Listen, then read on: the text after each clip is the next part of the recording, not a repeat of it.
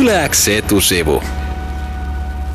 Ida Schauman, Svensk Ungdom eli RKP-nuorten puheenjohtaja sekä Joona Räsänen, Demari-nuorten puheenjohtaja. Tervetuloa etusivun vaalitenttiin. Teidän pitäisi olla ne tyypit, jotka uudistavat Suomea ja sen politiikkaa. Mistä aloitatte uudistamisen? Joku konkreettinen asia.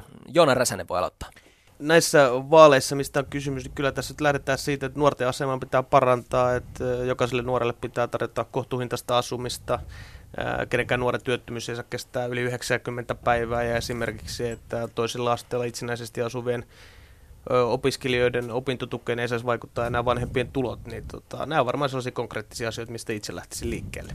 Mä lähtisin siitä liikkeelle, että tehtäisiin Suomessa tämmöinen työmarkkinamuutos, eli tarvitaan Suomessa joustavammat työmarkkinat, jossa on helppo, helppo palkata ja helppo ottaa myös vastaan työtä, että saisimme lisää työpaikkoja Suomeen. Joona Räsänen, kuulostaako Schaumanin ehdotus hyvältä? Niin, no, on ihan hyvä, että jokainen puolue lähtee siitä, että lisää työtä pitää tehdä, mutta täytyy myös muistaa, että millä ehdolla sitä työtä tehdään. Että meillä on valitettavasti myös sellainen tilanne, että aika montaa nuorta myös sorretaan tuolla työmarkkinoilla, että on kohtuuttomia sopimuksia, meillä alipalkkaus vaivaa, että se pitäisi enemmänkin kriminalisoida, se auttaisi nimenomaan nuorten työntekijöiden asemaa ja myös se, että me pystyttäisiin parantamaan pätkätyöläisten ja osa-aikatyöntekijöiden tota, asemaa ja niitä mieluummin itse lähtisin pu, tota, parantamaan, en niinkään ehkä purkamaan. Koulutuksesta leikattiin kuluneella hallituskaudella 1,7 miljardia euroa. Onko tämä ongelma, Ida Schauman? Mun mielestä on. on. Nyt, nyt ollaan leikattu, eli nyt jatketaan nyt siitä. Ää, ensi kaudella ei pidä leikata. Se, mitä voidaan tehdä, on, on rakenteellinen muutos toisella asteella – jota nyt aloitettiin ja sitten se kaatui tässä nyt just ennen kuin hallituskausi loppui. Oliko se Ää, hyvä vai huono asia, että se kaatui? No hyvä siinä merkeissä, että, että siinä oli aika paljon, siellä oli hirveän paljon säästöjä ja, ja siirrettiin tavallaan vastuu kunnille näistä säästöpäätöksistä. Niin Toisen asteen koulutusmuutoksessahan oli varna se, että jos se säästöt olisivat menneet läpi, niin moni lukio olisi jouduttu todennäköisesti sulkemaan. Eikö se kuulosta vähän huonolta? Joo, siis tietysti pitää aina olla lukio lähellä, mutta koulutuksen laatu on myös hirveän tärkeä, että, että sitä pystytään taata, ta, takaamaan. Demarin nuorten Joona Räsänen on hiljaa. Onko 1,7 miljardia leikkauksia koulutuksesta ihan ok?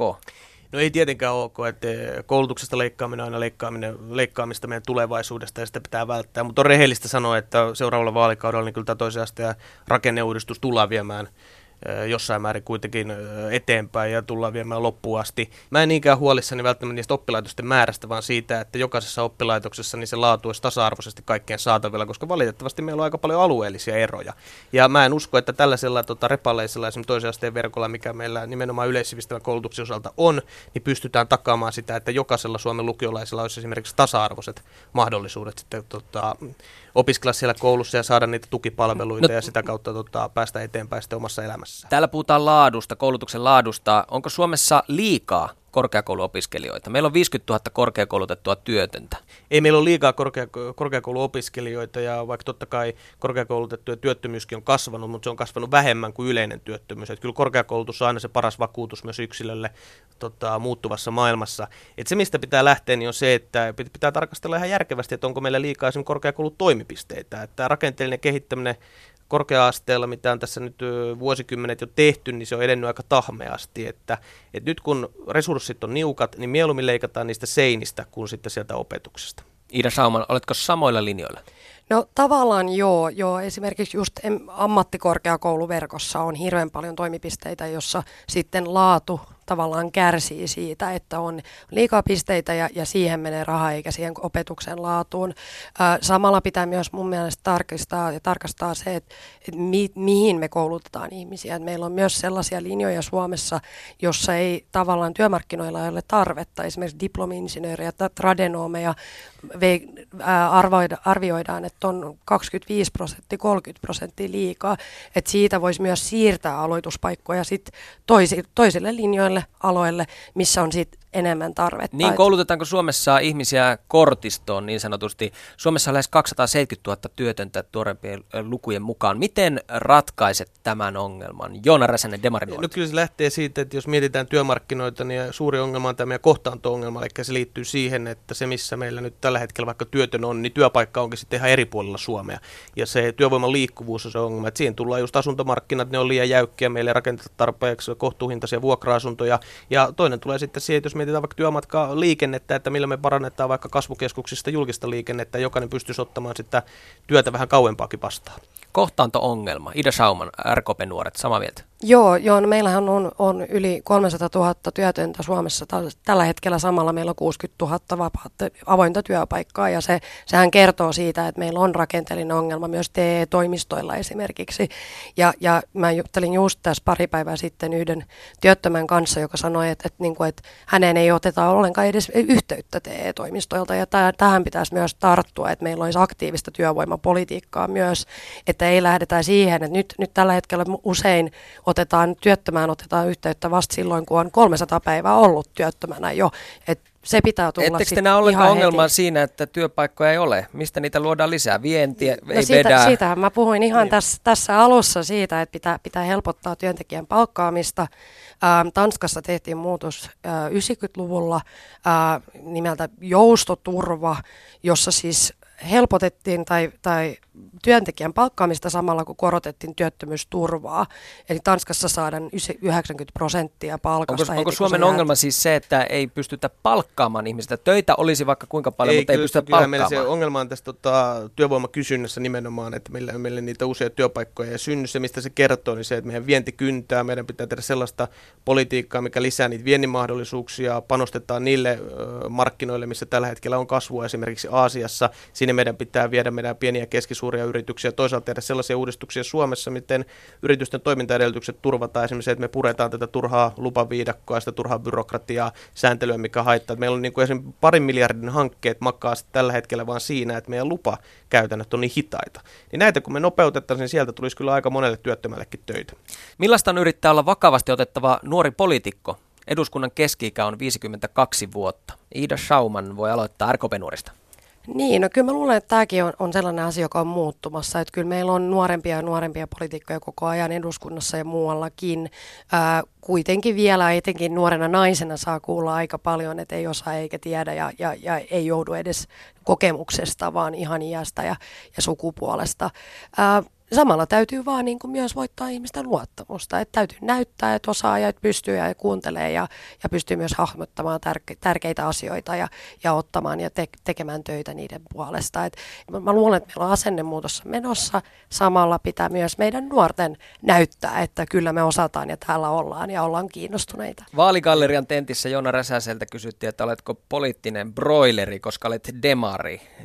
Miltä tuntuu? Niin, mä en ehkä itseäni tunnista tästä kuvauksesta, kun katsoo omaa historiaa, mutta mä ymmärrän sen, että yleensähän nimenomaan nuoria yritetään leimata sillä, että jos olet kiinnostunut politiikasta, niin olet jotenkin broileri tai pyrkyri. Ja, ja mun mielestä nyt olisi tota, viimeinen hetki täällä Suomessakin, kun tämmöinen turha ikä, ikärasismi voitaisiin heittää nyt romukoppaa ja ottaa ihan ihmiset ihmisinä mm. ja ajatukset ajatuksina. Että Tota, Liisa Jakonsaari joskus aikoinaan, aikoinaan sanoi meikäläiselle, että kyllä se politiikassa niin toivoisi vielä näkevän päivän, kun se ikä ei ole este eikä myöskään hidaste. Että kuka tahansa ihminen, kuka on kiinnostunut yhteiskunnallisista asioista, niin voi olla poliittinen toimija riippumatta siitä, että onko hän nyt sitten 20 vai 60. Että kyllä tässä nyt kaikki tarvitaan. Ja mä nyt toivoisin ihan vilpittömästi, että tuota eduskunnan keskikää pystyttäisiin pikkusen laskemaan, että saataisiin myös niitä ihmisiä sinne, ketkä nyt oikeasti pitää myös nuorten puolta. Te Demarinuoret ja RKP-nuoret olette niin monista asioista samaa mieltä, että melkein voisitte kuulua samaan puolueeseen.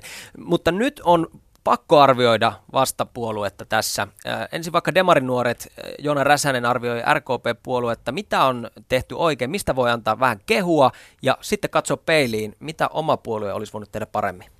Okei, no jos mä aloitan siitä, niin mennään ensin tähän, että, että vaikka tiedän, että ei RKP nyt mikään pelkkä kielipuolue onkaan, mutta hyvin on ruotsin kieliasema on tässäkin tota, neljässä vuodessa on turvattu. Ehkä erityismaininta siitä, että aina ymmärtää, että politiikassa vähän vedetään kotiin päin, kun puolustusvoimauudistusta tehtiin, niin jotenkin kummasti se toi Dragsvikin varuskunta tuonne läntiselle Uudellemaalle jäi pystyyn, vaikka no, ei olisi no. ehkä, ehkä pitänyt jäädä, mutta näin alueelta tulevana, niin se on ihan hyvä juttu siellä, tota, se työllistää monia ihmisiä. No sitten, missä, mitä demarit olisi voinut tehdä paremmin, niin totta kai oltaisiin voitu tehdä paremmin siinä, että ei, työttömyys ei olisi pahentunut näin, näin paljon. Oltaisiin voinut tehdä paremmin siinä, että sote-uudistus olisi mennyt maaliin, kuntauudistus olisi mennyt maaliin, koulutuksesta ei oltaisi leikattu näin paljon. Että ihan rehellistä on myös antaa risuja välillä omallekin puolueelle. Entäs RKP-nuoret, mistä kukkakimppuja demarin nuorille ja sitten risuja itselle? No mä sanoisin, että demarinuorit ja sosiaalidemokraatit äh, ovat aina puolustaneet äh, vähätuloisia, äh, heikon, yhteiskunnan niin kuin heikommassa asemassa olevia ihmisiä ja se on mun mielestä hieno asia. Ja sitten omasta puolueesta voi sanoa, että totta kai mä luulen, että koko hallituksesta voi sanoa sen, että nämä, nämä rakenteelliset uudistukset, mitä nyt jäi, olisi pitänyt viedä loppuun. Ähm, omalta kohdalta no mä esimerkiksi haluaisin, että meidän äh, puolue – olisi vähän parempia keskustelemaan ruotsin kielestä, ruotsin kielen asemasta ja myös ää, ruotsin kielen opiskelusta. Et, et tavallaan, et se... Parempia keskustelukumppaneita vai? Vai parempia Joo, keskustelemaan mistä ää, näkökulmasta? Parempia keskustelukumppaneita, kun mun mielestä on, on hirveän paljon syitä siihen, miksi pitäisi esimerkiksi opiskella ruotsia tässä maassa, mutta mun mielestä ne ei ehkä liity meidän vähemmistöön ja meidän oikeuksiin kuin enemmän, enemmän suomenkielisten nuorten esimerkiksi mahdollisuuksiin. Ja niistä pitää keskustella enemmän. Ja RKP voisi myös olla paljon aktiivisempi koulutuspolitiikassa, kun just tulee kielen opetukseen ja, ja olla nä, niin kuin enemmän näkyvästi esillä. Kiitos vierailusta etusivussa RKP-nuorten puheenjohtaja Ida Schauman sekä Joona Räsänen, Demarin nuorten puheenjohtaja. Kiitoksia. Kiitos.